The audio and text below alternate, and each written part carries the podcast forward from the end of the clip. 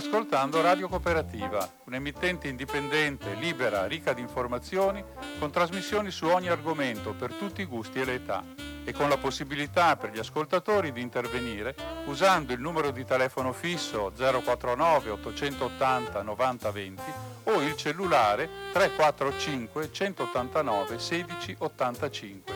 Nessuna interruzione pubblicitaria, mai, perché non dipendiamo da alcuno sponsor commerciale Radio Cooperativa si regge sul volontariato di conduttori e amministratori e soprattutto sulla generosità dei molti ascoltatori e soci che la sostengono finanziariamente.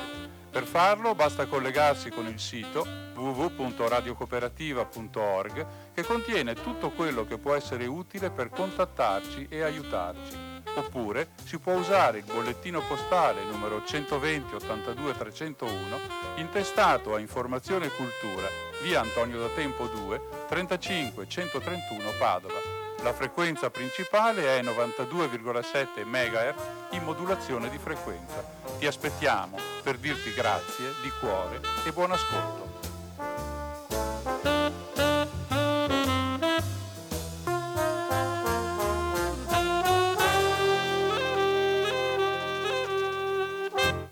Buona serata da Radio Cooperativa, siamo a venerdì 21 di maggio del 2021.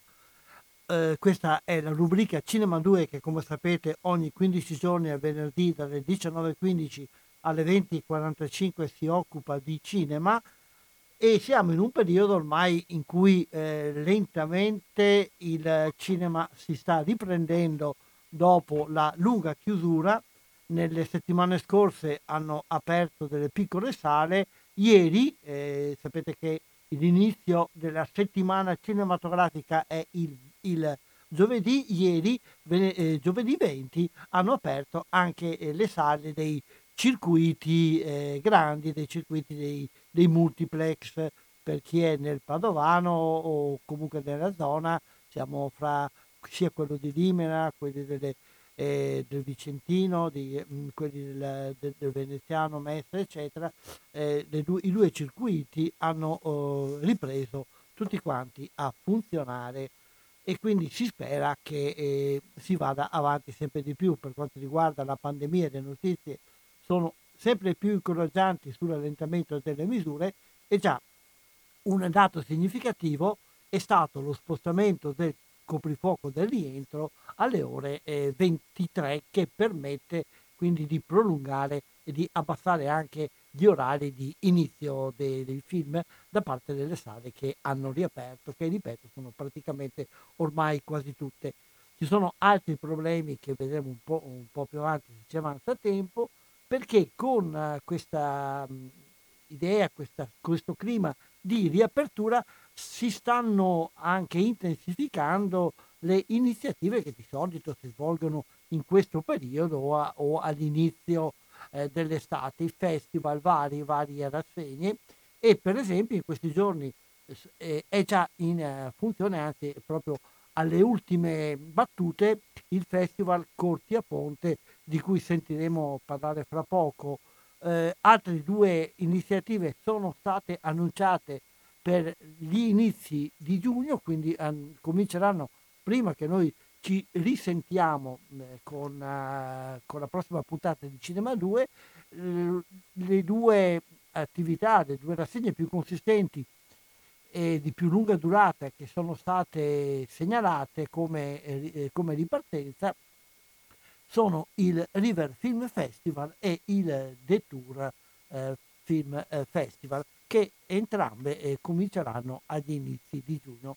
Dedicheremo quindi una parte, la prima parte di questa trasmissione a sentire i responsabili di queste varie attività che sono in partenza che ci illustrano eh, come stanno andando, come andranno, come saranno le loro eh, proposte eh, che or- ormai sono in fase di eh, partenza eh, av- avremo in collegamento in diretta fra poco, vediamo se riusciamo a raggiungerlo, il presidente dell'associazione che cura l'organizzazione del River Film Festival, Emilio Dalla Chiesa.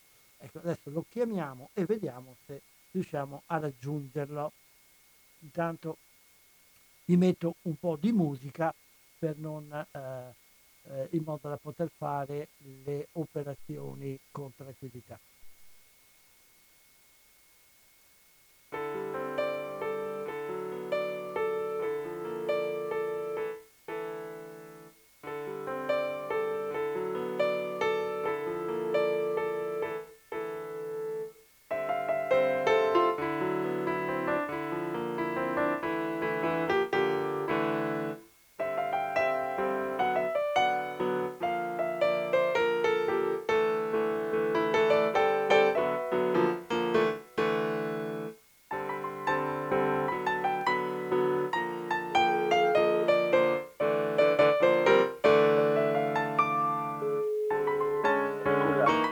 Pronto? Pronto? Pronto? Pronto? Emilio, mi Sì? senti? Sì, ti sento. Sì, ok, benissimo, ottimo. Sono Umberto, che ti ho già eh, parzialmente presentato, che abbiamo in diretta Emilio dalla Chiesa, Oh, organizzatore... mondo, sono al, pala- sono al Parco Milkovic, c'è un bordello qua. Ah, sei un casino. Riesci un po' a spostarti un pochettino? Un secondo. eh. Sì, Sì, sì, aspetta, sì, aspetta ti attendiamo, perché... intanto facciamo dare un po' di musica in sottofondo in modo che togli la possibilità di parlare. Eh, Come sapete i contatti in Mi senti diretta un po' meglio adesso? molto molto meglio, sì. Ok. Ecco, dai, un po', un po' meglio, ecco. Eh. Grazie intanto di aver accettato l'invito, anche in un momento vedo che sei impegnato, quindi speriamo di Sì. Almeno a dare un'idea di quello che sarà il eh, River Film Festival di quest'anno che partirà il primo giugno. Beh, intanto siete No, primo luglio. eh, il primo primo, luglio. al- per il primo luglio ah, ho sbagliato Sì. a, a- a prendere nota. Il primo luglio. Eh, Va bene, allora eh, si- siete riusciti a farlo allora ad arrivare anche quest'anno in porto con l'organizzazione nonostante tutto. Mm, Ci puoi parlare un po' di quello che sarà questo- questa edizione? Sì, guarda, ehm, c'è da dire che il River Film Festival non ha mai smesso di, di realizzare le sue edizioni in presenza, perché ci teniamo molto che il festival, al nostro modo di, di vedere le cose, è un momento in cui il pubblico incontra i suoi autori, o, gli o al contrario, gli autori incontrano il loro pubblico. Per cui il Covid ha imposto la, la la- la virtualità dei festival, cioè i festival sulle piattaforme, noi non ci siamo sulle piattaforme. E per fortuna l'anno scorso siamo riusciti a farlo in presenza a settembre e anche quest'anno noi abbiamo dovuto attendere lunedì scorso che il governo desse indicazioni un po' più precise sulla possibilità di, di tenere una manifestazione all'aperto fino a mezzanotte perché abbiamo solo due ore di fattibili, ecco, abbiamo bisogno del buio perché Certo. per cui siamo molto contenti di, di poterlo fare dal 1 al 25 luglio. E il festival è stato come ogni anno preparato con la sua cura, con i suoi contatti e, e quest'anno abbiamo un, entusiasmo generale da parte degli autori che, che non vedono l'ora che parta il festival. Ci sono 132 film in concorso e che dire, ci sono delle, due sezioni in particolare che quest'anno sono esplose, che i sguardi italiani, cioè il cinema italiano sta sempre di più eh, alzando l'asticella della qualità, per cui l'anno scorso avevamo solo una serata, quest'anno siamo costretti a proporre tre serate di cinema italiano, il che eh, ci fa ben, ci rende molto contenti di questo.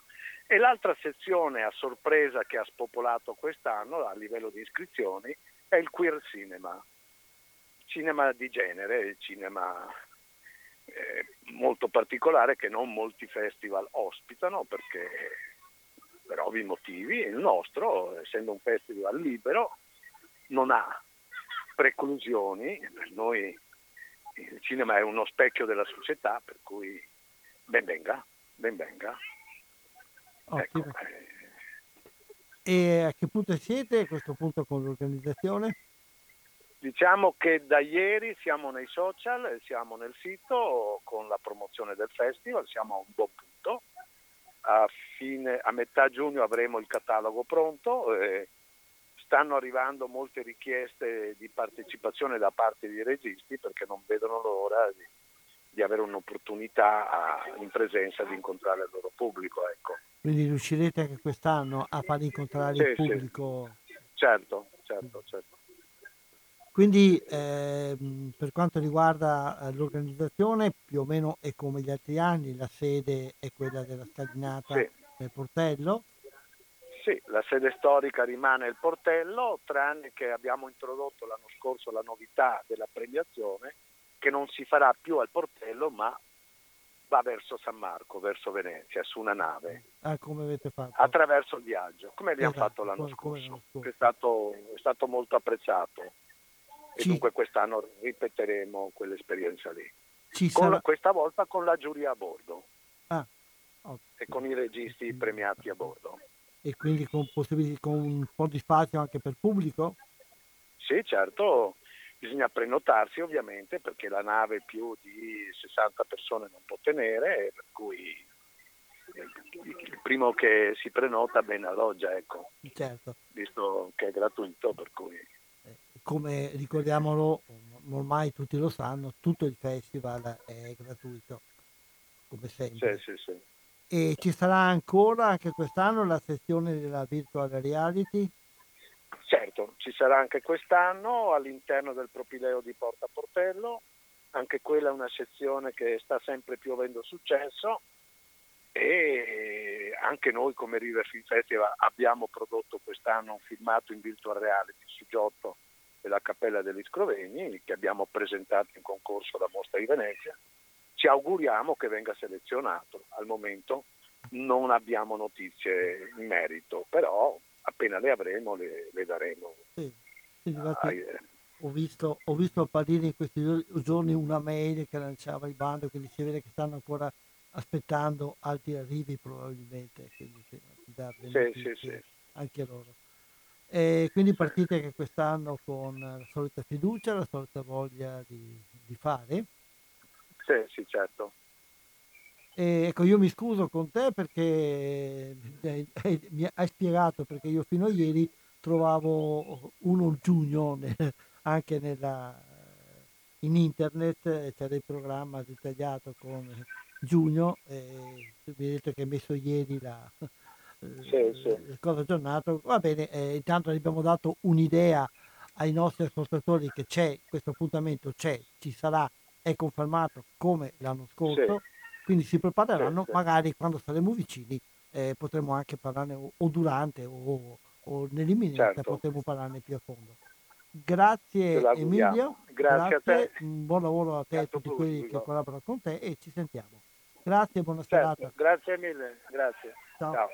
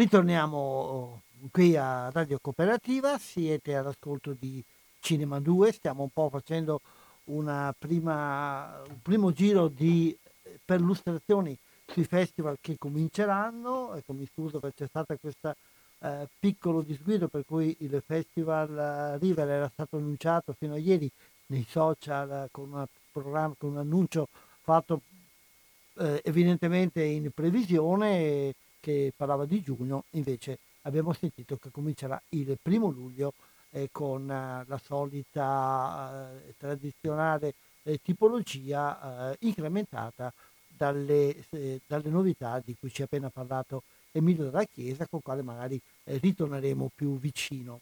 Invece un altro festival che sicuramente è già in, non solamente in partenza, è già partito e sta giungendo proprio oggi alle ultime battute, eh, purtroppo la nostra uh, programmazione quindicinale non, non, riesce sempre ad arrivare a tempo debito su queste realtà e si tratta del festival che si svolge a Ponte San Nicolò, un festival ormai eh, tra- tradizionalmente affermato anche a livello nazionale ed internazionale, un festival dedicato soprattutto ai cortometraggi ed è il Festival Corti a Ponte. Ne abbiamo parlato con eh, la sua organizzatrice, la dottoressa Raffaella Traniello e vi faccio sentire l'intervista che ci ha rilasciato cortesemente.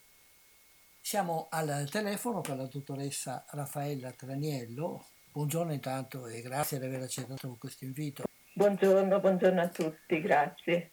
La dottoressa è l'animatrice del Festival Corti a Ponte che è in pieno svolgimento in questi giorni, anzi quando noi stiamo trasmettendo sta ormai arrivando alla fine. Siamo, mi pare, alla quattordicesima edizione. Esatto. E le chiedo di spiegarci come sta andando quest'anno con il Covid con le limitazioni a cosa vi hanno costretto anche quest'anno. Dunque, dunque, il festival quest'anno si svolge online, eh, si aveva sperato fino all'ultimo, ma poi siamo cost- stati costretti a fare un'edizione online, però devo dire che abbiamo la fortuna di aver avuto l'esperienza dell'anno scorso. È stata online anche l'anno scorso in modalità un po' diversa, però avendo l'esperienza quest'anno siamo riusciti a organizzare un festival un po' più accessibile, quindi abbiamo tenuto aperto due settimane la parte di festival che si rivolge alle scuole e ai giovanissimi e sette giorni invece la sezione ufficiale che raccoglie 43 corti d'autore provenienti da tutto il mondo. Abbastanza particolare quest'anno nel programma dei corti. Per la sezione ufficiale ci sono arrivati corti, eh, in totale ne abbiamo visti da 101 paesi. In particolare quelli che abbiamo selezionato hanno un fortissimo valore culturale, sono eh, tantissime storie che raccontano anche piccole storie di vita, mai superficiali, ma che lasciano intravedere nello sfondo mondi forse poco conosciuti. La storia di una bambina che deve infilare le scarpe ambientata in Nepal, da ambienti, costruzioni, stili di vita. Eh, abbiamo veramente degli squarci su culture lontane da noi che si vedono poco al cinema e mm, penso che questa sia una ricchezza molto grossa, forse una delle caratteristiche di Corti a Ponte, uno dei, dei valori che più ci spinge nel momento della selezione.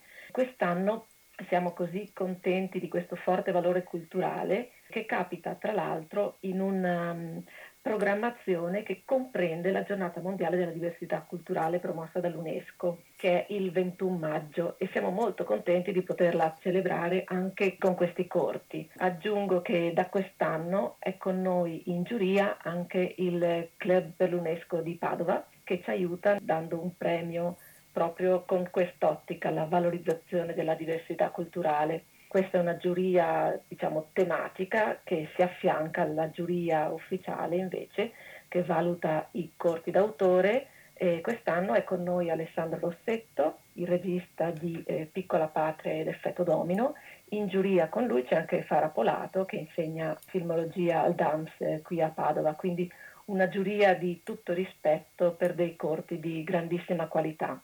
Per la sezione invece dedicata ai corti fatti da bambini e ragazzi di tutto il mondo, e ci vantiamo un po' di essere l'unico festival in Italia che apre questa categoria un po' particolare internazionale, ai bambini anche molto piccoli, dai tre anni in su. Ha, ha accolto corti particolarissimi anche perché girati in quarantena e abbiamo creato proprio un'apposita sezione di corti girati dai ragazzi, soprattutto direi adolescenti, che hanno raccontato il loro modo di vivere la quarantena. Abbiamo storie dall'India che sono molto diverse da quelle raccontate da un ragazzo degli Stati Uniti o della Croazia, veramente punti di vista molto molto diversi ed è interessantissimo viverli e guardarli in maniera ravvicinata, quindi confrontare proprio questi diversi punti di vista. È curioso anche che siano proprio i ragazzi, adolescenti, quelli che più hanno sentito il bisogno di raccontare la pandemia. Quanto diciamo, al cuore del festival, che sono queste importanti proiezioni internazionali, abbiamo avuto anche laboratori, gare, altri eventi collaterali molto interessanti. Quindi direi, nonostante tutto, nonostante l'online, è un festival che ci ha dato molta soddisfazione proprio per la qualità, la, per la partecipazione degli autori e del pubblico. E lei parlava appunto di gare, di laboratori, sono stati anche questi svolti tutti online? Ahimè, sì, eh, I laboratori li abbiamo svolti online in modalità ibrida, quindi c'era la possibilità di vivere l'evento all'interno di una chiamata Zoom, mm, il confronto con i relatori che ci hanno guidato a costruire dei pupazzi per la puppet animation, anche a vedere eh, studiare un po' meglio la tipologia di questa tecnica di animazione, il suo valore espressivo e artistico con delle piccole rassegne e anche una riflessione sul bello, sull'estetica del disegno infantile, dell'audiovisivo infantile. Questo laboratorio corso è stato organizzato a cura del CIAS, il coordinamento italiano audiovisivo scolastico, che da anni ci sostiene da un po' il nostro, anche il nostro consulente scientifico per tutta la parte educativa. La famosa gara 48 ore che ci caratterizza ormai da 13 anni siamo riusciti questa volta a svolgerla in presenza, cioè in modalità ibrida anche questa, cioè le truppe hanno potuto incontrarsi perché in zona gialla le regole erano sufficientemente elastiche e sono riusciti nel rispetto delle regole a incontrarsi in presenza all'esterno in gruppi piccoli e a fare le riprese. E quindi abbiamo avuto degli spassosissimi cortometraggi fatti da truppe abbastanza giovani anche alcune truppe composte da famiglie, alcune truppe composte da minorenni, con una vivacità e una energia che è tutta caratteristica proprio di chi vuole provare a fare un corto e si butta in questa sfida folle che consiste nel fare un cortometraggio in sole 48 ore a partire da elementi dati, tipo un personaggio, una frase, un oggetto, una location una bella, una bella sfida che ha portato molta passione, credo, aiuta un po' a coltivare la passione per i corti, che è un po' uno degli obiettivi del nostro festival. Accanto a questi corti di qualità irraggiungibile c'è anche uno spazio per chi vuole imparare a leggere i corti e anche a scriverli, cioè a, a farli. Quali erano gli elementi dati quest'anno? Quest'anno il personaggio era un cuoco indeciso l'oggetto una chiave inglese, eh, la location un movimento del luogo in cui abiti. Cosa mi manca? Mi manca lo, l'oggetto, la frase, fidati di tutti e taglia la corda. Gli elementi molto molto difficili da accostare, ma l'entusiasmo e la creatività tutto può. E quante truppe hanno partecipato? Hanno partecipato 15 truppe ma solamente nove sono riusciti a farcela, a costruire il corto nelle, nelle 48 ore.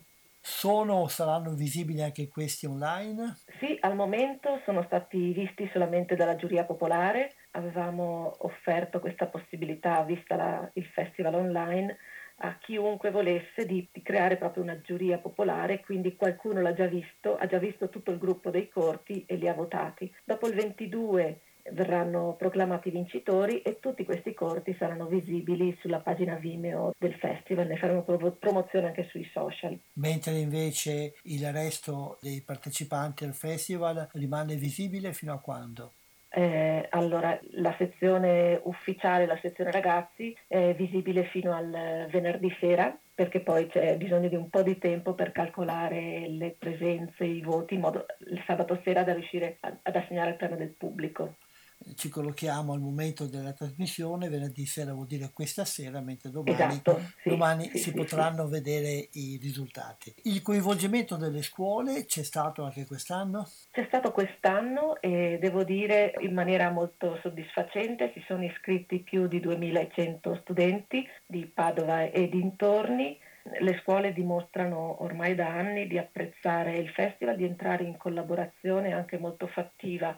Abbiamo cinque scuole partner che ci hanno dato una mano a costruire il festival, ad esempio l'Istituto Superiore Scalcerle ha organizzato con noi un percorso PCTO per cui 19 ragazze hanno tradotto i sottotitoli dei corti guidati dall'insegnante Sara Zilio insieme proprio gomito a gomito hanno, fatto, hanno provato a entrare dentro l'organizzazione di un evento di questo tipo dando una mano molto concreta. Anche il liceo artistico Modigliani organizza da molti anni ormai il premio Truttero in memoria di un insegnante prematuramente scomparso e molto amato e i ragazzi compongono una giuria e assegnano questo premio dedicato ai corti della fascia di età 14-18 anni, quindi scuola superiore.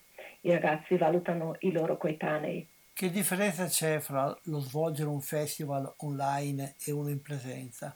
Ah, molto difficile da definire. Eh, da un certo punto di vista alcune cose sono facilitate perché probabilmente il fatto di essere costretti a lavorare online ci ha costretto a conoscere degli strumenti che prima ignoravamo e questo ci ha fatto fare un passo avanti in fatto di efficienza.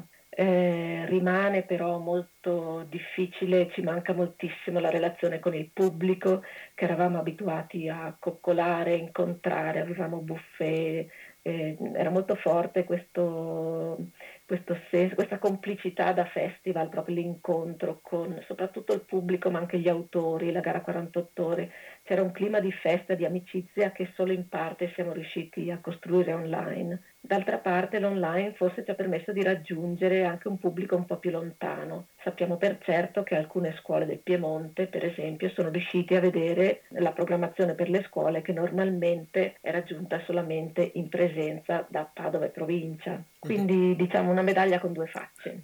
Può darsi che in futuro, come stanno facendo anche molti altri festival, si vada a delle formule che sono un po' miste. Credo, credo che sarà così anche per noi. Diciamo che questi due anni online hanno lasciato una traccia e ci hanno insegnato ad apprezzare anche alcuni aspetti dell'online, a valorizzarlo quindi sì, credo che anche noi saremo di, di, quegli eventi, di quelle associazioni che si sono lasciate anche stimolare, ispirare da questo momento un po' difficile. Comunque resta che anche quest'anno l'esperienza è positiva. Sì, estremamente positiva. E questo penso che vi stimoli a continuare e a cercare tutti i perfezionamenti. Sì, è proprio così, sì, sì.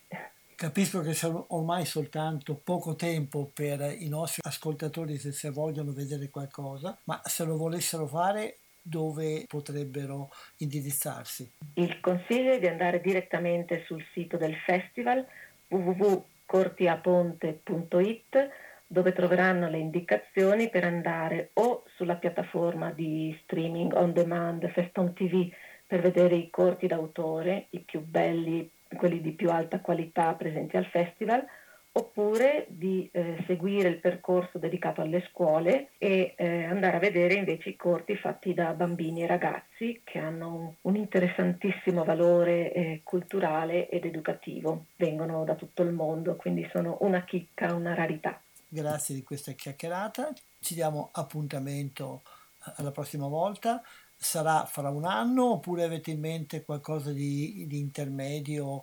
Penso che sarà tra un anno perché è veramente molto impegnativo organizzare un festival, non credo che si riesca in meno di un anno. Eh, per averlo di questa qualità abbiamo proprio bisogno di lavorare tutto l'anno. E buon lavoro allora. Grazie, grazie mille, grazie dell'opportunità e un saluto. A voi e risentirci eh, certamente l'anno prossimo. Grazie e buona giornata. Grazie, arrivederci.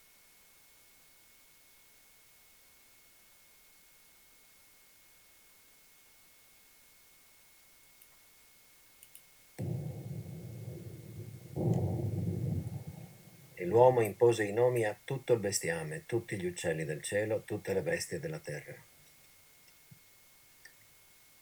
Dove sono le altre bestie?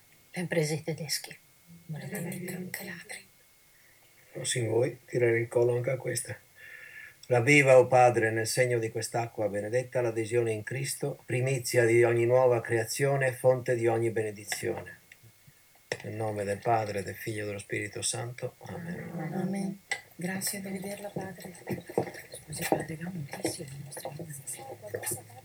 Vado al fiume, non si sa niente. Nessuno sa. C'è dell'ultima signora che mi vedeva. Padre, non abbiamo notizie certe da un anno. L'unica cosa certa per campare in guerra è starne fuori.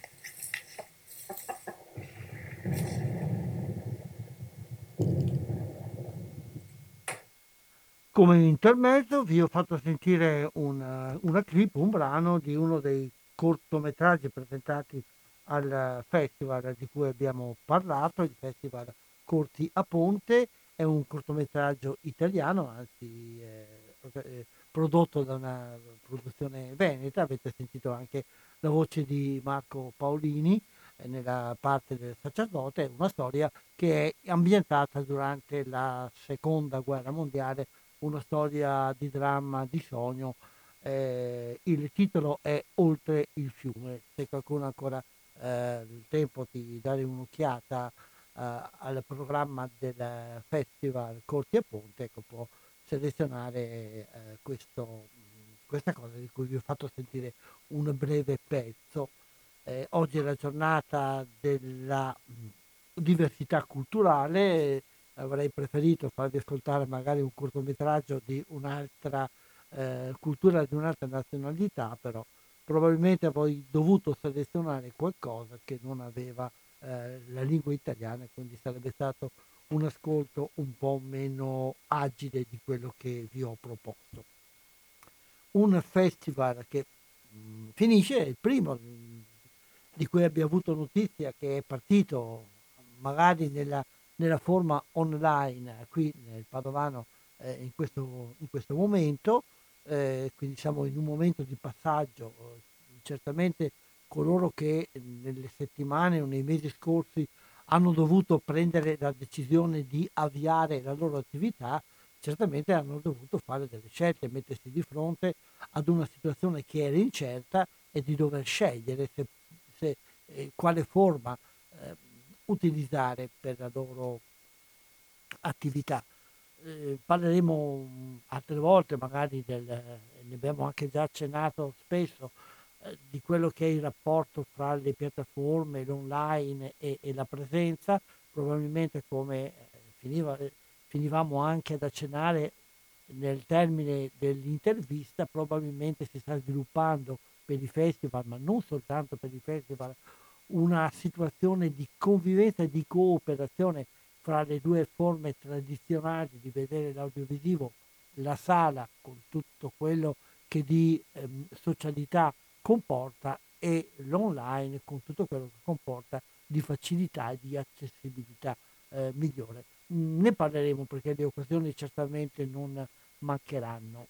Un altro festival mh, mm, che mh, ehm, dopo una lunga traversia è riuscito ad annunciare la sua ripartenza, questa volta sì, confermo, si tratta dell'inizio di giugno, eh, di giugno non di luglio, è il Tour Festival che ehm, fa partire all'inizio di giugno la sua ottava edizione, l'edizione 2020, perché eh, questa praticamente è la realizzazione di quello che era stato organizzato per l'anno scorso e che eh, come sentiremo la sua organizzazione era già in fase abbastanza avanzata quando è capitata la chiusura. Eh, si è andati avanti con il tempo e adesso finalmente gli organizzatori hanno potuto annunciare che dal 3 al 4 di giugno si svolgerà finalmente questa edizione che è ancora fondamentalmente l'edizione dello, che avrebbe dovuto essere svolta l'anno scorso, ma che si realizzerà quest'anno. Si realizzerà però in presenza e questa è una cosa a cui tengono, forse la prima, eh, la prima grande manifestazione eh, nostre zone che arriva in presenza dopo eh, tanto tempo eh, di eh, incontri svolti in altro modo. Sentiamo allora eh, il, uno degli organizzatori di questa manifestazione, il regista Marco Segato, che ci parla di quello che sarà il programma di quest'anno.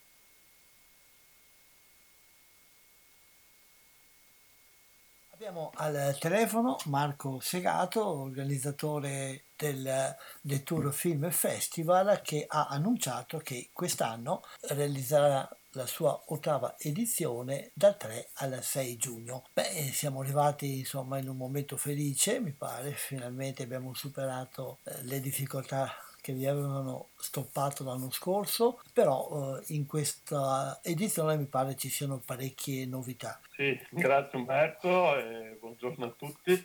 Allora, che siano superate le difficoltà, mi fa piacere che tu lo dici, anche se in realtà non è ancora proprio così, però diciamo che abbiamo deciso insomma di, di chiudere un po' l'esperienza, il capitolo iniziato purtroppo 14 mesi fa con l'ottava edizione e abbiamo trovato lo spazio adesso per riproporla. Insomma. Eh, volendo fare un po' di, di, storia breve, diciamo che l'anno scorso eh, il festival era programmato dal 20 al 29 marzo e ai primi giorni di marzo si è cominciato a parlare del lockdown in maniera molto improvvisa e quindi abbiamo dovuto annullare il festival due settimane dall'inizio con già il programma in stampa, i film chiusi, insomma gli ospiti invitati, i biglietti e tutto. Quindi insomma per un anno siamo stati in una sorta di limbo senza sapere se avremmo potuto insomma, riproporre il festival o se cancellarlo definitivamente. Eh, da subito abbiamo capito che il festival aveva una sua ragione d'essere solo in sala e non eh, attraverso l'online, che poi in altre realtà hanno adottato anche festival importanti e che penso sia anche giusto per festival che hanno dimensioni e caratteristiche diverse dalle nostre. Nel nostro caso invece l'idea della sala, della socialità, del confronto con gli spettatori, insomma anche poi uno degli obiettivi poi del festival è proprio quello di valorizzare il, il mezzo cinema insomma, all'interno di, un, di, una dinamica cittadina e regionale ci ha convinto insomma, a tenere duro ed arrivare a questa edizione che in realtà è un'edizione particolare perché quello che avevamo programmato di fare in dieci giorni ci troviamo costretti un po' a spalmarlo nel corso dell'estate, per cui sarà un'edizione diffusa, ecco, che inizia appunto i primi di giugno, il 3 di giugno per la precisione, ma finisce poi a novembre. E, e ci divide in tre momenti. Il primo è proprio questo dal 3 al 6 giugno, che è il, il cuore del festival, quindi la proiezione del Festival vero e proprio con i film in concorso al Cinema Multiastra di Padova da, appunto, da giovedì 3 a domenica 6 e rappresenta un po' insomma, quello che, che avevamo selezionato, deciso di proiettare ancora l'anno scorso. Altri film che nel frattempo sono usciti o che hanno altri percorsi o che non riusciamo a programmare in questi pochi giorni verranno recuperati nel corso dell'estate in collaborazione con arene estive, con altri cinema come è già successo tra l'altro nei giorni scorsi con la proiezione di due di Filippo Meneghetti o di Maternal di Maura Del Pero che erano in programma al Detour ma che sono usciti prima e che abbiamo avuto il piacere di, di incontrare e presentare al pubblico e così sarà per il resto dell'estate fino ad agosto. Poi invece dal 17 settembre a metà ottobre ci sarà ad Abano la mostra fotografica la giusta distanza, una mostra che racconta attraverso le foto di scena gli ultimi vent'anni, diciamo dal 2000 al 2020, del cinema ambientato in Veneto e lo farà con una selezione di foto di scena. E nell'arco di questi circa due mesi in cui la mostra rimarrà aperta ci saranno una serie di iniziative collaterali, presentazioni di libri, workshop, visite guidate, proiezioni nel contesto della mostra e allocati nel territorio di Avalo. Per cui diciamo che da uno ne è diventati tre con l'idea appunto di chiudere entro l'estate o meglio novembre l'esperienza dell'ottava edizione. Quindi una cosa che diventa anche più articolata e con offerte un po' più varie. In pratica sì, anche perché non, non c'è alternativa, perché vuoi per il coprifuoco, vuoi per l'impossibilità di avere gli ospiti, vuoi per una serie di altre difficoltà, non, non puoi pensare allo stesso festival che avevamo immaginato un anno e mezzo fa, per cui anche banalmente la promozione degli eventi estivi non sarà affidata a un programma vero e proprio, ma andrà di settimana in settimana a seconda delle situazioni che si possono presentare. Insomma, quindi cerchiamo di fare di necessità virtù e quindi andando incontro a a quello che oggi è un, una modalità di iscrizione che non si è ancora stabilizzata eh, per capire poi insomma cosa succederà. Ecco. E quindi condividete anche voi un po' questa situazione di incertezza claudicante che conosce un po' tutto il mondo del cinema in questo periodo. Ci saranno però comunque degli incontri con autori o con altri personaggi? Sì, beh, ci saranno gli autori italiani del, del, concorso di altri due film che verranno a presentare la loro opera e poi ci saranno dei collegamenti dove è possibile con altri registi e in chiusura avremo la possibilità di incontrare anche i giurati del festival. Altri incontri che avevamo pianificato anni scorsi nelle librerie ad oggi non sono praticabili e nemmeno programmabili, quindi sicuramente l'aspetto degli incontri, inteso proprio come approfondimenti di situazione, quello è una delle cose che probabilmente ci mancano un po' di più rispetto alle edizioni precedenti. Il programma è già definito o siete ancora in fase di aggiustamenti? No, no, il programma è definito, uscirà martedì 25 di maggio, qui ci sono i film in concorso, al momento abbiamo annunciato il film d'apertura che era lo stesso dell'anno scorso che è Noma di Werner Herzog, un film che racconta l'amicizia del grande regista tedesco con eh, Bruce Chatwin, forse dire, il, lo scrittore di viaggio per eccellenza, almeno uno di quelli più importanti del secolo scorso e poi ci saranno otto film in concorso provenienti da vari paesi e circolati tra i festival più importanti al mondo. Eh, il momento in cui la gente comincia a pensare alle vacanze e, e alla possibilità di eh, riviaggiare ancora, vi sentite un po' coinvolti in questa nuova ripresa della circolazione allora, guarda, da un punto di vista, diciamo, proprio di tematica, il tema del viaggio per noi era centrale e comunque era un tema molto delicato che spesso i film mettevano anche in discussione, perché c'era un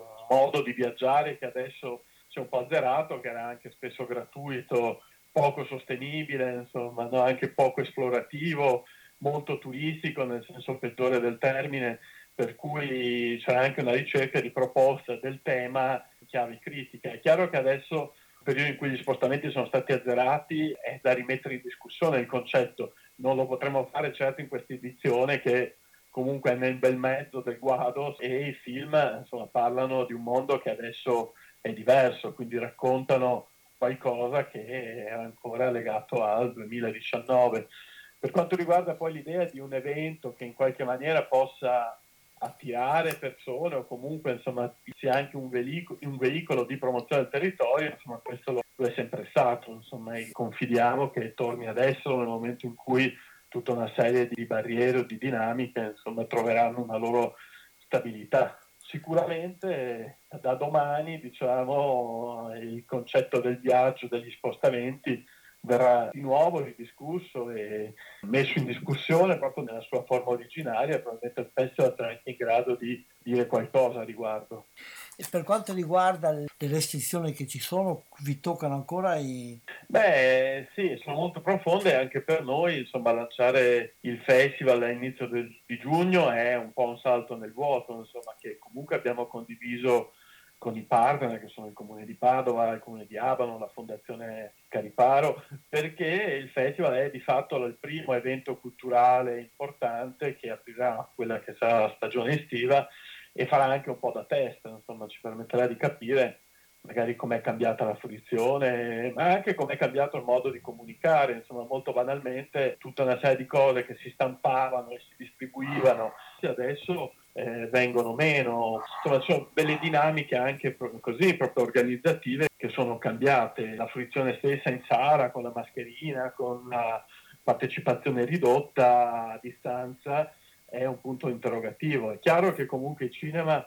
garantiscono il distanziamento, una visione in sicurezza, eccetera, però c'è da smontare qualcosa che per quasi un anno e mezzo ci è stato impresso nel, nostro cervello, anche nella retina. Insomma. Detto questo c'è anche tutto un altro lavoro da fare che è capire come quest'anno passato davanti alla TV abbia modificato insomma, gli spettatori, magari non eh, dire, quelli di mezza età in su, ma forse anche i più giovani che hanno preso magari le distanze dalla sala.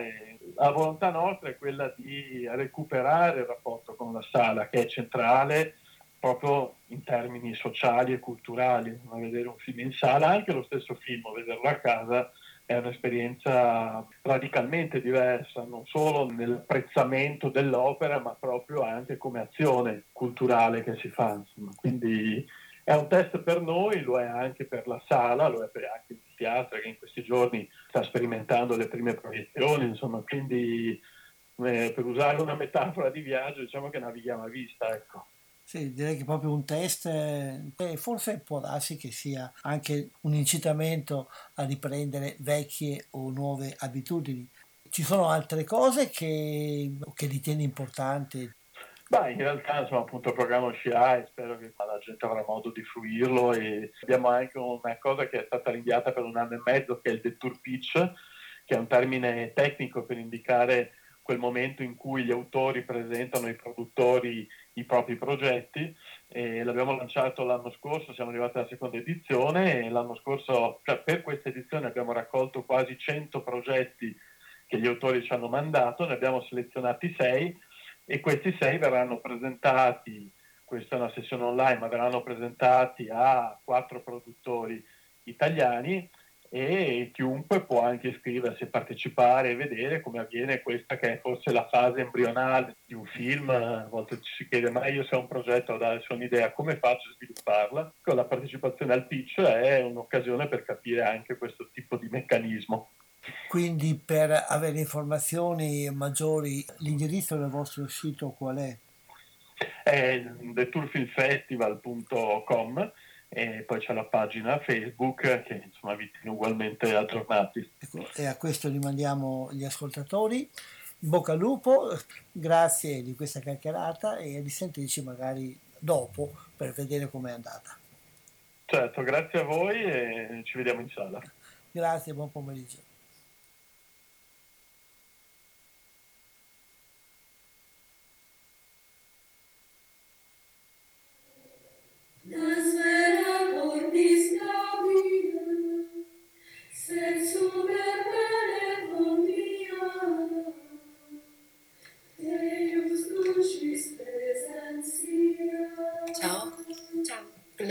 Paola, la nuova dall'Italia. Di che vuoi parlare? Due settimane qui dentro. Se solo ste puttane mi lasciassero uscire. Tutte già conoscete la parabola del pastore che lascia andare 99 pecore per poter riavere quella perduta. Tranquilla. Oggi preghiamo insieme per la nostra Luciana. Mami. Giuro che non mi sono accorta di nulla. Mi sono svegliata e non c'era più. Se vuoi proteggere Luciana, serve che tu ci dica quello che sai.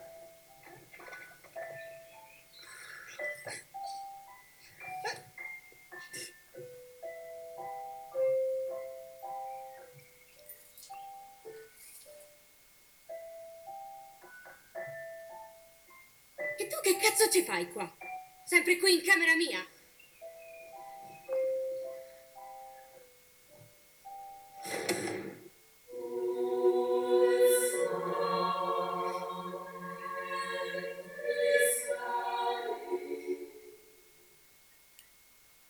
Questo era il eh, trailer eh, di Maternal, eh, il film che è stato presentato, che doveva essere eh, presentato nel The Tour Festival dell'anno scorso, che comunque è stato presentato in collaborazione con il festival, avete sentito, ne accennava prima Marco Segato, eh, è stato presentato il Cinema Astra. Il film, che è un film molto interessante per la forma, un'opera prima molto apprezzata ed è al tempo stesso anche un film molto intenso che pone delle tematiche di grande attualità, è visibile in questi giorni nelle sale, quindi è già, è già riuscito nelle sale. E abbiamo sentito quindi che si muove il mondo anche dei festival e diamo un'occhiata un po' a, a, ad altre notizie, ad altra attualità che riguarda il mondo del cinema in questi giorni. Vi ricordo che siete all'ascolto di Radio Cooperativa e questa è la rubrica quindicinale di cinema, eh, Cinema 2, che va in onda eh, al venerdì, ogni due settimane, al venerdì dalle 19.15 alle 20.45. Abbiamo anche una pagina Facebook mh, mm, che si può raggiungere al, all'indirizzo cinema2.coop nel quale potete mm, dire le vostre, segnalare e potete vedere anche la programmazione della puntata un paio di giorni prima e potete anche segnalare se ne avete conoscenza iniziative, attività, realtà di carattere cinematografico di cui avete piacere che io possa parlare in questa trasmissione. Vediamo un po' alcune cose che eh, si stanno svolgendo vicino a noi. Eh, non è proprio un festival, ma è eh, un'altra segnalazione di una riapertura importante del cinema e cineforum Verdi di Breganze che apre anche lui in questi giorni, apre domani, sabato 22 maggio, e, e, ehm, e apre con due eh, importanti anche eventi. Il primo evento è proprio domani, sabato 22 maggio, alle ore 19, eh, con la proiezione del film di Francesco Bruni, Cosa sarà, un film che ha avuto anche delle premiazioni alla Davide di Donatello e sarà presente eh, il regista Francesco Bruni. Un altro evento eh, avverrà il 5, due paio di settimane dopo, il 5 giugno, sempre alle 19, con eh, la proiezione del film di Susanna Nicchiarelli, Miss Marx, presentato eh, con eh, ottimo successo alla mostra del cinema di Venezia dell'anno scorso e a presentare il film ci sarà proprio la regista Susanna Nicchiarelli. Questi segnatevi, soprattutto coloro che sono in zona, queste due, eh, queste due, eh, questi due anzi, appuntamenti, sabato 22 maggio e sabato 5 giugno al Verdi di Breganze. Altre cose che stanno accadendo vicino a noi, sta cominciando la, mh, il, la lavorazione, stanno cominciando le riprese di eh, un film, anzi di una miniserie televisiva che andrà in onda sulla, tele, sul canale nazionale austriaco. Eh, la miniserie ha il titolo O de Vie ed è eh, girata mh, completamente nel Veneto, attorno a Bassano, con eh, puntate anche in altre zone. Il film eh, questa lavorazione anzi è importante perché è una delle prime realizzazioni che, che ha ottenuto un finanziamento della regione che è stato attuato attraverso la neonata eh, Film Commission. Quindi siamo proprio agli inizi, eh, al venire al solo di, eh, della lavorazione che prima ha portato alla nascita di questa struttura che tutti richiedevano da tempo e che adesso comincia a, a portare avanti eh, le sue attività e riesce ad attirare eh, delle produzioni nel nostro territorio, che questa è una delle attività, degli scopi principali della Film Commission, anche se molti operatori del settore ehm, eh, sperano che possa fare anche molto di più. La, eh, questa mh, produzione, che sarà in due puntate da 90 minuti, eh, è una produzione tedesca, eh, però eh, impiega nel, eh, molte maestranze anche nel territorio e dà il sostegno della uh, produzione mh, mm, eh, eh, una, de, de produ- del produttore esecutivo scusate, Guido Cerasuolo che è di una, di una struttura veneziana altre informazioni, andiamo un po' a vedere come sta andando la presenza dei, degli spettatori. Nel uh, weekend precedente si è confermata un po' la situazione che era stata uh, dei, due preced- dei due primi. E il film che continua a mietere grandi successi è sempre Nomadland eh, e al terzo weekend di riapertura è ancora ampiamente in testa. Ed è in testa perché appare in molti schermi ed ha anche un uh, grande seguito da parte degli ascoltatori e sta ottenendo anche buoni incassi. La seconda posizione è per il film di Woody Allen, Rifkin's Festival, che è presente più o meno nello stesso numero di sale, un po' più o meno, ed ha fatto uh, una, uh, un numero 817 spettatori, eh, aumentando di 36% l'uscita del weekend precedenti. Seguono poi Minari, altro film che ha avuto alcuni Oscar, eh, poi ci sono alcune nuove uscite eh, che eh, si annunciano in eh, questi giorni, eh, soprattutto il mediometraggio di Pedro Almodovar, The Human Voice, che eh, ha avuto oh, come ultimo di questa, di questa graduatoria un uh, 16.000, quasi 17.000 spettatori.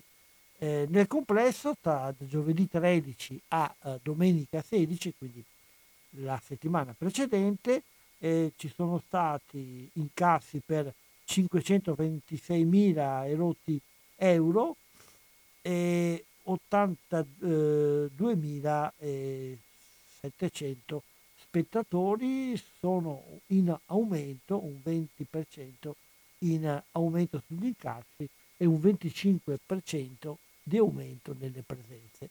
Eh,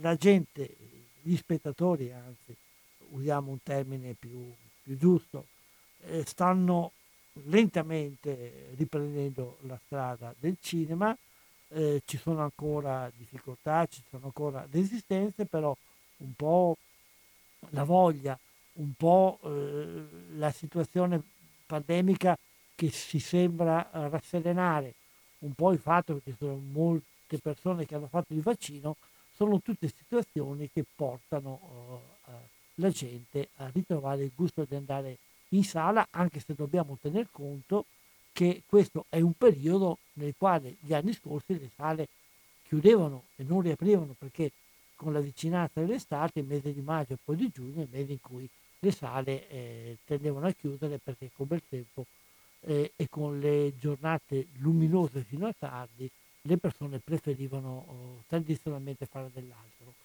Ci sarà invece probabilmente quest'anno una buona offerta per quanto riguarda le arene estive. E questo anche perché questa è proprio una notizia degli ultimi giorni, proprio oggi è uscito un decreto del Ministero che, eh, che ha messo in campo dei finanziamenti anche consistenti proprio per aiutare le arene estive, quelle che faranno oh, un certo numero, almeno, almeno 40 proiezioni eh, nel, nel, tempo fino a fine settembre. Il decreto parla da aprile a settembre, ma credo che da aprile nessuno abbia fatto cinema né all'aperto né al chiuso. Eh, quindi penso che questo incentivo eh, stimolerà molti a poter fare delle arene anche perché i beneficiari non sono soltanto le sale ma possono esserci anche altri tipi di operatori eh, comuni o cose del genere e quindi penso che sarà come, come è stato in parte anche l'anno scorso un'estate di cinema all'aperto, qui però bisognerà fare i conti più che con la pandemia, con la meteorologia che speriamo eh, sia favorevole. L'altra notizia che vi ho già dato prima, eh, all'inizio della trasmissione, è che eh, eh ieri hanno, eh, hanno, riaperto i circuiti di eh, T-Space e l'UCI, l'UCI Cinema eh, sono 40 strutture in Italia, 440 schermi, eh, qui vicino a noi, se non dimentico qualcosa, li troviamo a Pordenone, a Verona, al Palladio di Vicenza e a Marcon a Venezia, mentre il, l'altro circuito to Space si trova a Limena, a Vicenza e a Silea anche questi hanno ripreso la loro attività. Una, sempre dando così eh, spulciando le, le, notizie, un altro segno di ripartenza è quello che avviene all'estero. In Francia ripartono anche, anche lì, anzi è sorta un po' una polemica perché pare che il eh, governo francese, come accade, accade di solito, abbia sostenuto in maniera molto più consistente le sale cinematografiche e il cinema francese, favorendo un'uscita di numerosi film francesi, mentre eh, uno dei, dei problemi che ci sono qui in Italia è che le uscite sono centellinate, o meglio si assiste ad un fenomeno che è un po' apparentemente contraddittorio, c'è un blocco per cui certi film non trovano la strada da uscire perché eh, il mercato è dominato dai grossi titoli e però altri invece che appunto aspettano di vedere come va a finire, qualcuno aspetta di passare a Cannes, come per esempio eh, Nanni Moretti, qualcun altro aspetta Venezia, si sta un po' a, a fare questo gioco di surplus, il film che magari è ancora stato girato l'anno scorso o l'altro anno, rimane lì eh, ad aspettare di trovare la, la, la, strada per la sala. Invece in Francia c'è stato un grosso scossone a suon di euro dati da, ovviamente dal, dal Ministero in modo di eh, fluidificare l'arrivo dei film francesi nelle sale. E i francesi ci tengono molto alla loro cinematografia, forse sarà perché sono gli inventori del cinema, ma da sempre eh, eh le politiche eh, anche a volte dure e, e, forti nei confronti della protezione e della diffusione de, de, della loro cinematografia sono sempre state molto attente. Sempre eh, nell'attualità vorrei eh, ricordare, quindi passiamo invece ad una notizia che certamente conoscete, un po' triste, ma vale la pena di ricordarlo. L'altro giorno è scomparso Franco Battiato, conosciutissimo soprattutto come cantante e musicista. Eh, non sto qui a, parlare della sua importanza nel mondo della musica e della canzone italiana, nella quale è stato un personaggio certamente collocato in una nicchia che non poteva essere che sua, eh, di alto valore musicale, popolare, ma anche culturale, però eh, molti sapranno, ma forse non tutti, che Franco Battiato è stato anche un cineasta, non soltanto perché eh, mol, eh, ehm, eh, la sua musica è stata molto utilizzata in tanti film, non soltanto perché si è cimentato con la macchina da presa eh, girando i videoclip di molti suoi concerti o di, sue, eh, di molti suoi album, ma proprio questa esperienza che aveva fatto ehm, come autore dei video delle sue opere lo ha portato poi a cimentarsi con la cinematografia vera, vera e propria e a, e a, produrre alcuni cortometraggi e anche alcuni lungometraggi. Eh, la prima opera sua è del 2003, Perduto Amore, una storia sentimentale ma che anche eh, tratteggia un po' le difficoltà eh, sociali e economiche di certi, eh, di certi, aspetti della società milanese. Eh, legata alla musica invece Musicante del 2005 eh, dove attraverso l'aiuto eh, del, di altro grande regista esperto anche di psicomagia Alejandro Jodorowsky immagina una seduta eh, spiritica, un, a me una, una seduta um, eh, nella quale un giovane viene proiettato ai tempi di um, Ludwig van Beethoven, quindi in fondo un film dedicato al grande musicista. Niente è come sembra, è del 2007, è la storia di un anziano professore eh, che lasciato dalla uh, morte da, lasciato dalla, dalla, moglie, scusate, si trova ad un certo momento coinvolto in a, alcuni riti eh, con ascendenze antiche. Eh, la sua figura è un altro film del 2007 ed è un documentario dedicato alla vita della cantante Giuni Russo e Auguri Don Gesualdo è incentrato su eh, Gesualdo Bufalino.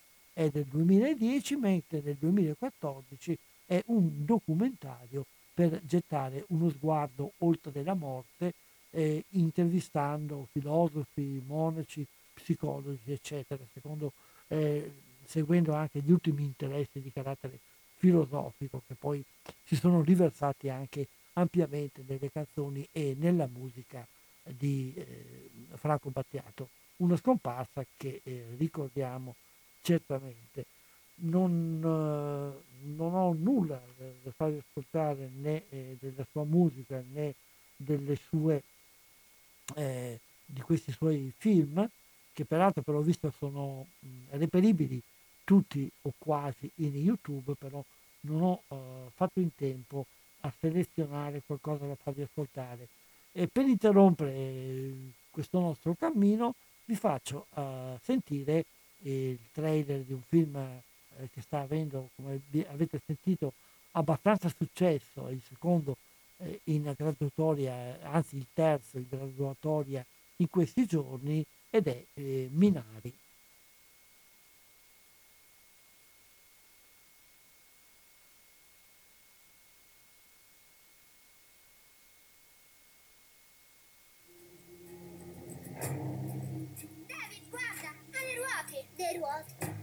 Cos'è questo posto? La nostra nuova casa. Abbiamo detto di volere un nuovo inizio. È questo. Papà coltiverà un campo gigante. Che bella giornata per ritrovarsi nella casa del Signore. Se siete per la prima volta qui con noi, alzatevi in piedi. Davvero una bellissima famiglia. È una gioia avervi qui. A tuo padre piace la nuova fattoria? Sta coltivando bene, fa le cose giuste? Sì. Sembra che i bambini americani non condividano volentieri le loro camerette. Ma a me non piace la nonna. Lui non è come loro, è un bambino coreano. La nonna puzza di Corea. Ehi, hai detto che la nonna puzza?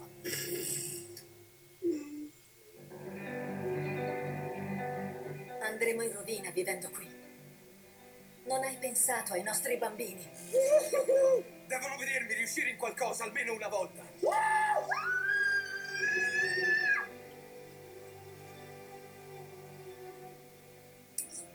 Bastardo. Nonna, tu non sei una vera nonna. Com'è una vera nonna? Cuoce i biscotti, non dice parolacce e non si mette le mutande da uomo. Dobbiamo trovare l'acqua a tutti i costi. Se la terra non è umida perderemo il raccolto.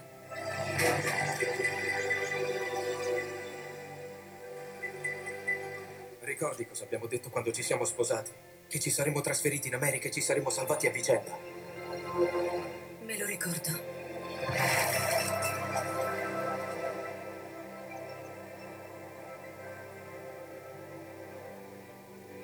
Oh, guardatelo com'è carino questo bimbo, è tanto carino, tanto tanto. No, io non sono carino, io sono bello.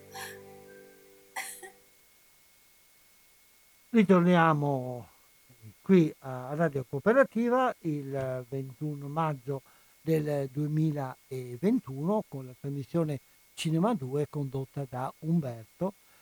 Ci stacchiamo per ora dall'attualità e andiamo un po' a riflettere, a seguire eh, come la cultura e la ricerca anche scientifica e culturale approfondisce il tema del cinema.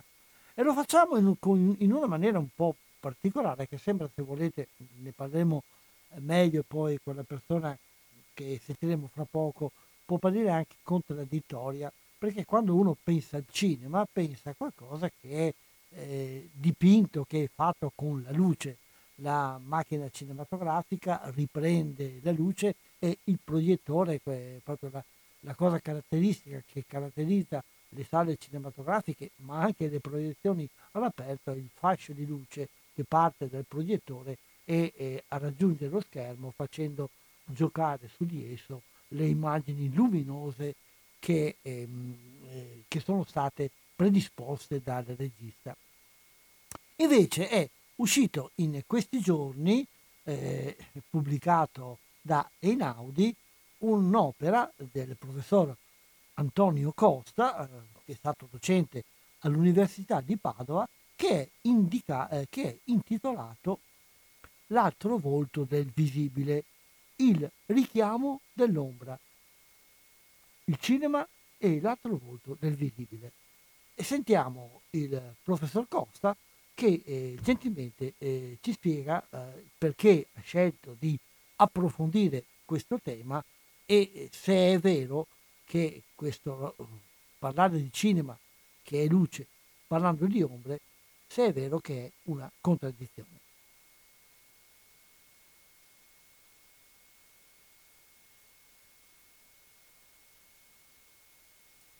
Siamo al telefono con il professor Antonio Costa. Buongiorno professore, grazie di aver accettato questo nostro Eh, invito. Buongiorno a lei e a tutti gli ascoltatori. Lo abbiamo contattato perché è in, in libreria da qualche giorno il suo ultimo lavoro intitolato Il richiamo dell'ombra, il cinema e l'altro volto del visibile, edito da Einaudi. E comincerei proprio da questo titolo, cercando di capirne il significato e ponendole una domanda che lei stesso si fa più o meno all'inizio del suo percorso. Gliela rileggo. Perché il richiamo dell'ombra quando tutti sanno che i momenti di massima fortuna del cinema sono legati al sex appeal degli interpreti, al fascino radioso di corpi e di volti? Ecco, perché parlare del cinema parlando di ombra?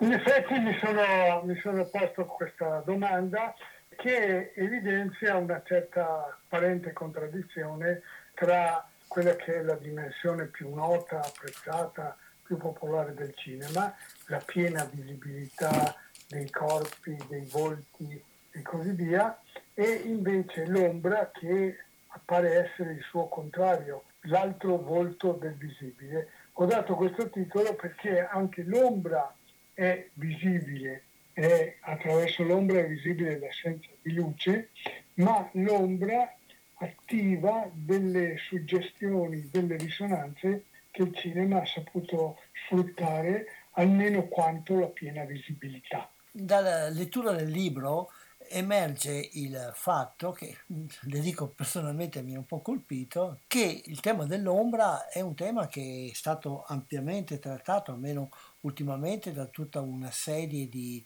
eh, tipologie di ricerca che vanno dal campo dell'arte alla psicanalisi, oltre che al cinema. E perché tanto interesse per questo tema?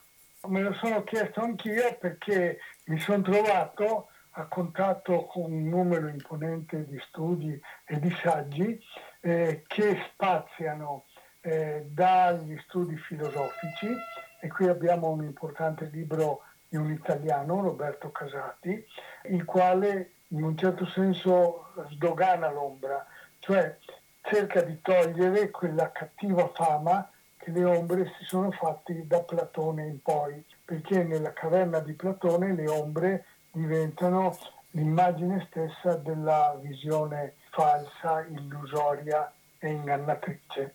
Invece l'ombra è uno strumento potentissimo di conoscenza, pensiamo all'importanza che hanno le ombre, i coni d'ombra e così via nei fenomeni celesti, astronomici e così via.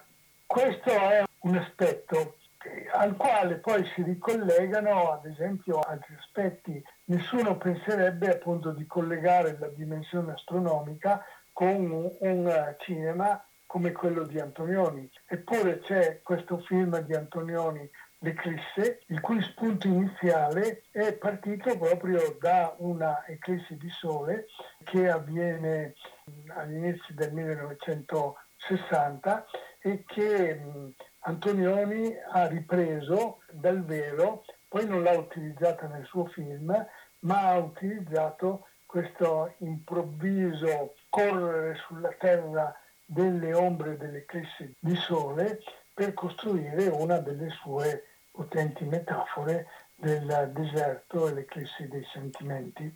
Mi sono accorto, sempre nelle sue pagine, che non esiste un'ombra o l'ombra, ma esistono tanti tipi di ombre e anche esistono tante funzioni che l'ombra ha nella cultura, ma ha proprio anche all'interno del racconto cinematografico. Sì, l'ombra più conosciuta, anche per l'importanza che ha nella storia della pittura e così via, è quella che chiamano l'ombra portata, vale a dire l'ombra che un corpo opaco, investito dalla luce, proietta sullo spazio circostante. Una cosa interessante è che non sempre eh, nella storia dell'arte e anche nella storia del cinema le ombre portate sono rappresentate, anzi sono tutti come dire, generi cinematografici, pensi alla commedia hollywoodiana degli anni 30, che tendono a darci la scena in piena luce, pienamente illuminata. Ci sono invece altre stagioni, come quella dell'espressionismo tedesco, oppure del film noir americano degli anni 40, in cui possiamo dire che le ombre regnano sovrane. Lei conduce eh, il lettore in un lungo percorso attraverso la cultura, la storia anche dell'arte e in particolare alcuni momenti di storia del cinema che fa confluire e raccordare fra di loro in una serie di intersezioni. Con quale criterio ha scelto i titoli, i film, i personaggi, i momenti della storia del cinema che fa lavorare in queste intersezioni? Beh, diciamo come sempre avviene nella ricerca, si parte da criteri assolutamente soggettivi. Per esempio, io ho sempre molto amato il film noir americano, soprattutto nella sua fase iniziale, anche perché è stato un momento di intenso dialogo tra il cinema europeo, in particolare il cinema tedesco, grazie alla presenza a Hollywood di tutti quei cineasti che avevano abbandonato la Germania dopo l'avvento di Hitler e hanno avuto quindi occasione di innestare la loro immensa cultura figurativa che si era formata nell'esperienza dell'espressionismo allo spazio metropolitano della grande città americana che è quello tipico del noir. Quindi ho fatto questi accostamenti eh, un po' per delle associazioni, come dire, spontanee. Ad esempio, quando prendo in considerazione delle ombre che tutti conoscono, l'ombra di Nosferatu che sale le scale, che è una silhouette che sembra essere ritagliata da uno spettacolo d'ombre, eh, oppure le uh, ombre che affollano la scena in un film che in originale si chiama Schatten e che in italiano è stato chiamato ombre ammorbidenti. Ecco, questi esempi eh, mi hanno suggerito l'idea di accostare per esempio film a opere letterarie. Sono molte le opere letterarie impostate sull'ombra che io cito, da Ombra di Edgar Allan Poe, uno dei più bei racconti del, del terrore, a L'ombra, che è una fiaba di Andersen estremamente significativa, quindi da opere letterarie come queste, per eh, poi aggiungere quella che forse è l'opera più famosa su un'ombra, l'ombra di Peter Schlemil, che è il protagonista di un romanzo breve di Chamisso eh, che tutti conoscono come L'uomo senza ombra, perché racconta la storia di un patto che questo personaggio, Peter Schlemil, fa con l'uomo in grigio, che è una figura assolutamente diabolica, il quale propone a questo studente senza arte né parte di diventare ricchissimo se solo cede la sua ombra. E secondo una studiosa importantissima come Lotte Eisner, per capire tutta l'importanza che ha la tematica dell'ombra nel cinema espressionista tedesco, bisogna partire da questo classico del romanticismo tedesco. E poi questo tema dell'ombra rubata o, o, ceduta o comunque dell'ombra che si distacca dal corpo ha una lunga storia anche nel cinema. Certo, e non sempre in film, in film drammatici. C'è ad esempio uno dei cartoni animati della Walt Disney, forse più amati dai bambini e dai ragazzi, Peter Pan, che comincia appunto con eh, l'eroe del film, Peter Pan, che è alla ricerca della sua ombra che ha perso e delle quali vorrebbe eh, tornare in possesso. Eh, oppure eh, questa ombra che abbandona il suo proprietario la troviamo anche alla fine del Pinocchio di Benigni, quando appunto Pinocchio, diventato un bravo ragazzo, per entrare accompagnato da Geppetto a scuola e in quel momento la sua ombra si stacca per inseguire una farfalla che ha visto passare di là. Quindi il concetto di ombra non è nemmeno un concetto solamente di qualcosa che turba o che inquieta. Sì, ha questa funzione letteralmente perturbante, ma non ha solo questa funzione anche perché pensi ad esempio a un trattamento poetico del mondo delle ombre che deriva dalla grande tradizione del teatro d'ombre che è di origine orientale, ma nel cui campo si è esercitata una grandissima cineasta tedesca, Lotte Leininger, che ha fatto degli stupendi film con delle pure semplici silhouette e uno dei suoi film più belli è ispirato a Mozart e alla figura di Papageno. Eh, quindi eh, siamo dentro una musica sicuramente gioiosa dove il mondo delle ombre è trattato in chiave essenzialmente poetica. Poi certamente una intersezione fondamentale è quella con la pittura alla quale poi tra l'altro fa riferimento anche la copertina del libro. Eh, sì, eh, in copertina del libro c'è un'incisione del 1921 di Edward Hopper che è segnalato in tutte le monografie e le storie del cinema come uno dei pittori americani che più ha influenzato il cinema, ma questa incisione che mostra un personaggio che cammina in una strada illuminata completamente vuota, sulla quale si disegna minacciosa un'ombra di una sagoma che è forse nient'altro che la sagoma di un lampione dell'illuminazione, ma che assume una dimensione inquietante. Per cui io ho messo a confronto questa suggestione dell'ombra nella notte con la suggestione delle ombre che attraversano gli spazi, questi tutti illuminati dal sole, della pittura di Giorgio di Chirico e anche qui eh, l'ombra, il rapporto fra l'ombra e il sole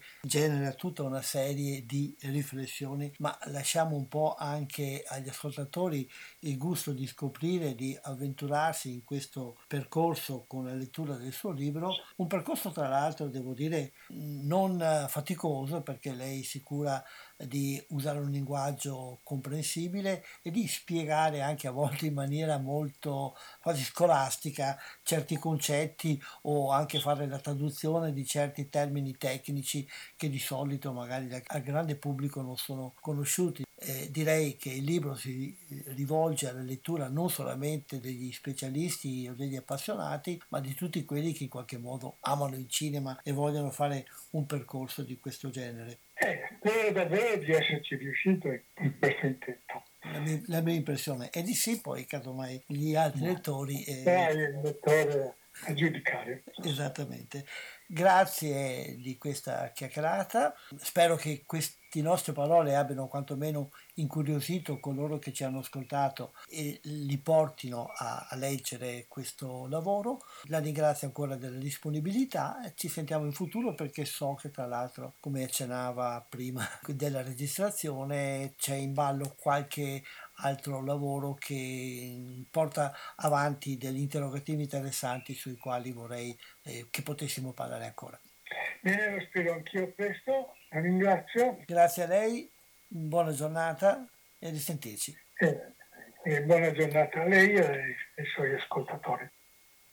Siamo arrivati ormai quasi alla fine del tempo dedicato a questa trasmissione. Eh, avete sentito come a volte la riflessione, la cultura, la far muovere il cervello porta a riflettere su cose che noi diamo eh, per scontate che invece scontate non sono. E così, prima di lasciarvi, vorrei mh, mm, richiamare la vostra attenzione su alcuni film che sono in uscita o sono da poco eh, nelle nostre sale.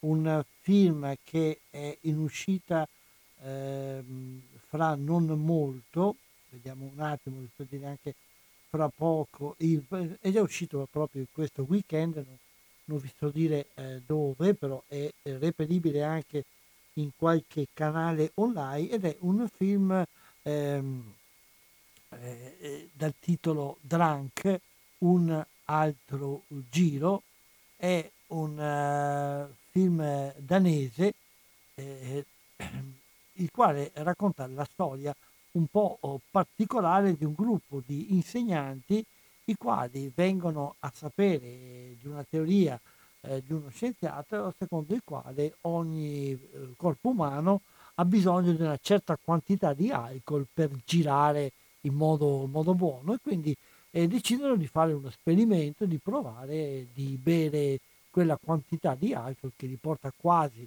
all'ebbrezza e la loro vita prima abbastanza eh, così fredda, grigia, è, è veramente rinvigorita. Poi però eh, la storia prenderà delle dimensioni diverse che tirano in mano anche tutta una serie di riflessioni sulla realtà sociale, sui rapporti umani e sulla capacità eh, della persona di eh, controllare se stessa.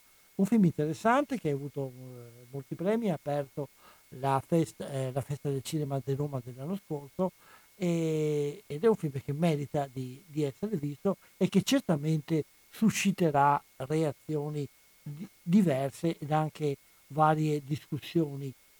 Invece un film che raccomando, visto che abbiamo parlato di, eh, di viaggio, è Paolo Cagnetti, eh, è la storia di questo famoso scrittore amante della montagna e delle camminate che ha ripercorso il, il cammino che è stato fatto eh, da, eh, da, alcuni eh, importanti autori, eh, scrittori americani, eh, non soltanto Chatwin ma anche altri, Jack London e altri, e lui va alla ricerca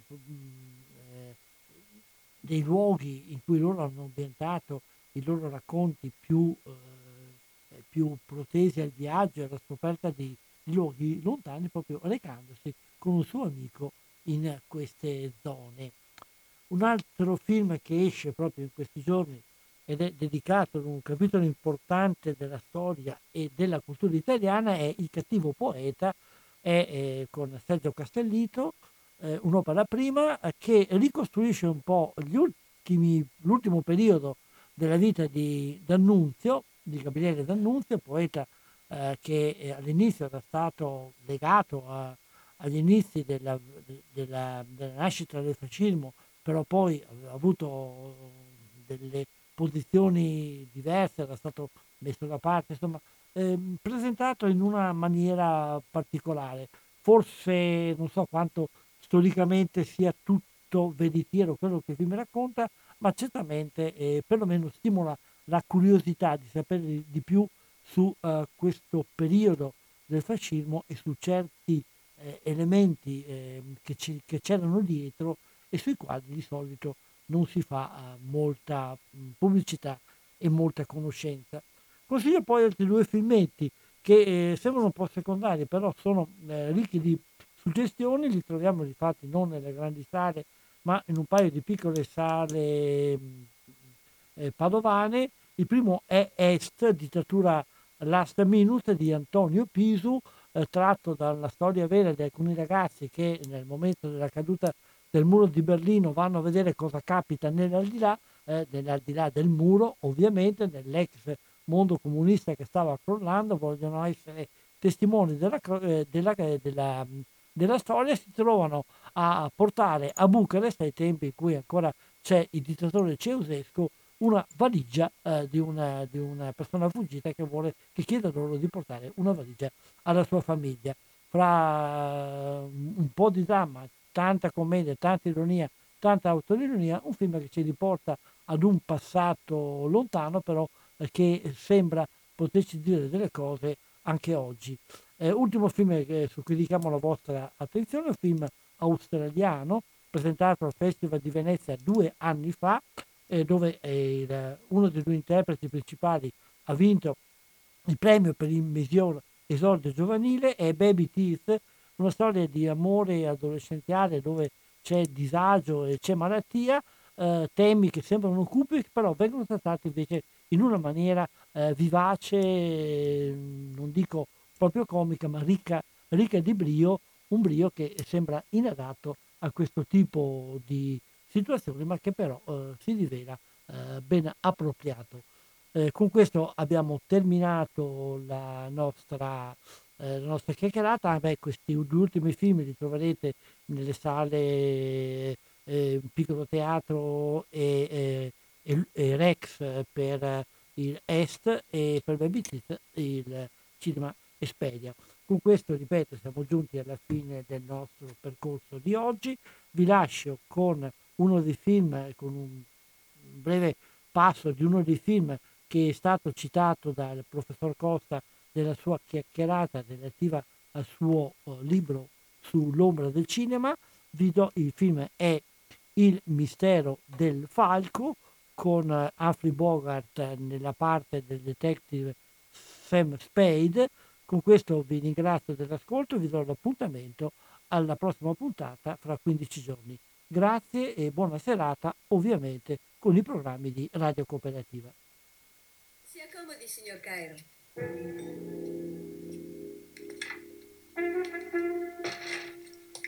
Prego, si sieda, signor Cairo. Grazie, signore. Allora, cosa posso fare per lei, signor Cairo? Posso permettermi di farle le mie condoglianze per la prematura scomparsa del suo socio? Lo ringrazio. Esiste, signor Spade, come insinuano i giornali, una certa relazione fra questo sfortunato incidente e la morte seguente del signor Thursby? Oh, le chiedo scusa, non volevo. Non è una semplice curiosità che mi spinge a chiederlo. Vede, signor Spade, io sto cercando di ritrovare un ornamento che, diciamo così, è andato perduto. Uh-huh. Io vorrei che lei mi aiutasse. Questo ornamento è una statua che rappresenta un falcone. Io sono pronto a pagare per conto del legittimo proprietario la somma di 5.000 dollari per il suo ritrovamento. E sono pronto a promettere che, eh, come si dice, che non farò molte domande. 5.000 dollari sono un mucchio di soldi.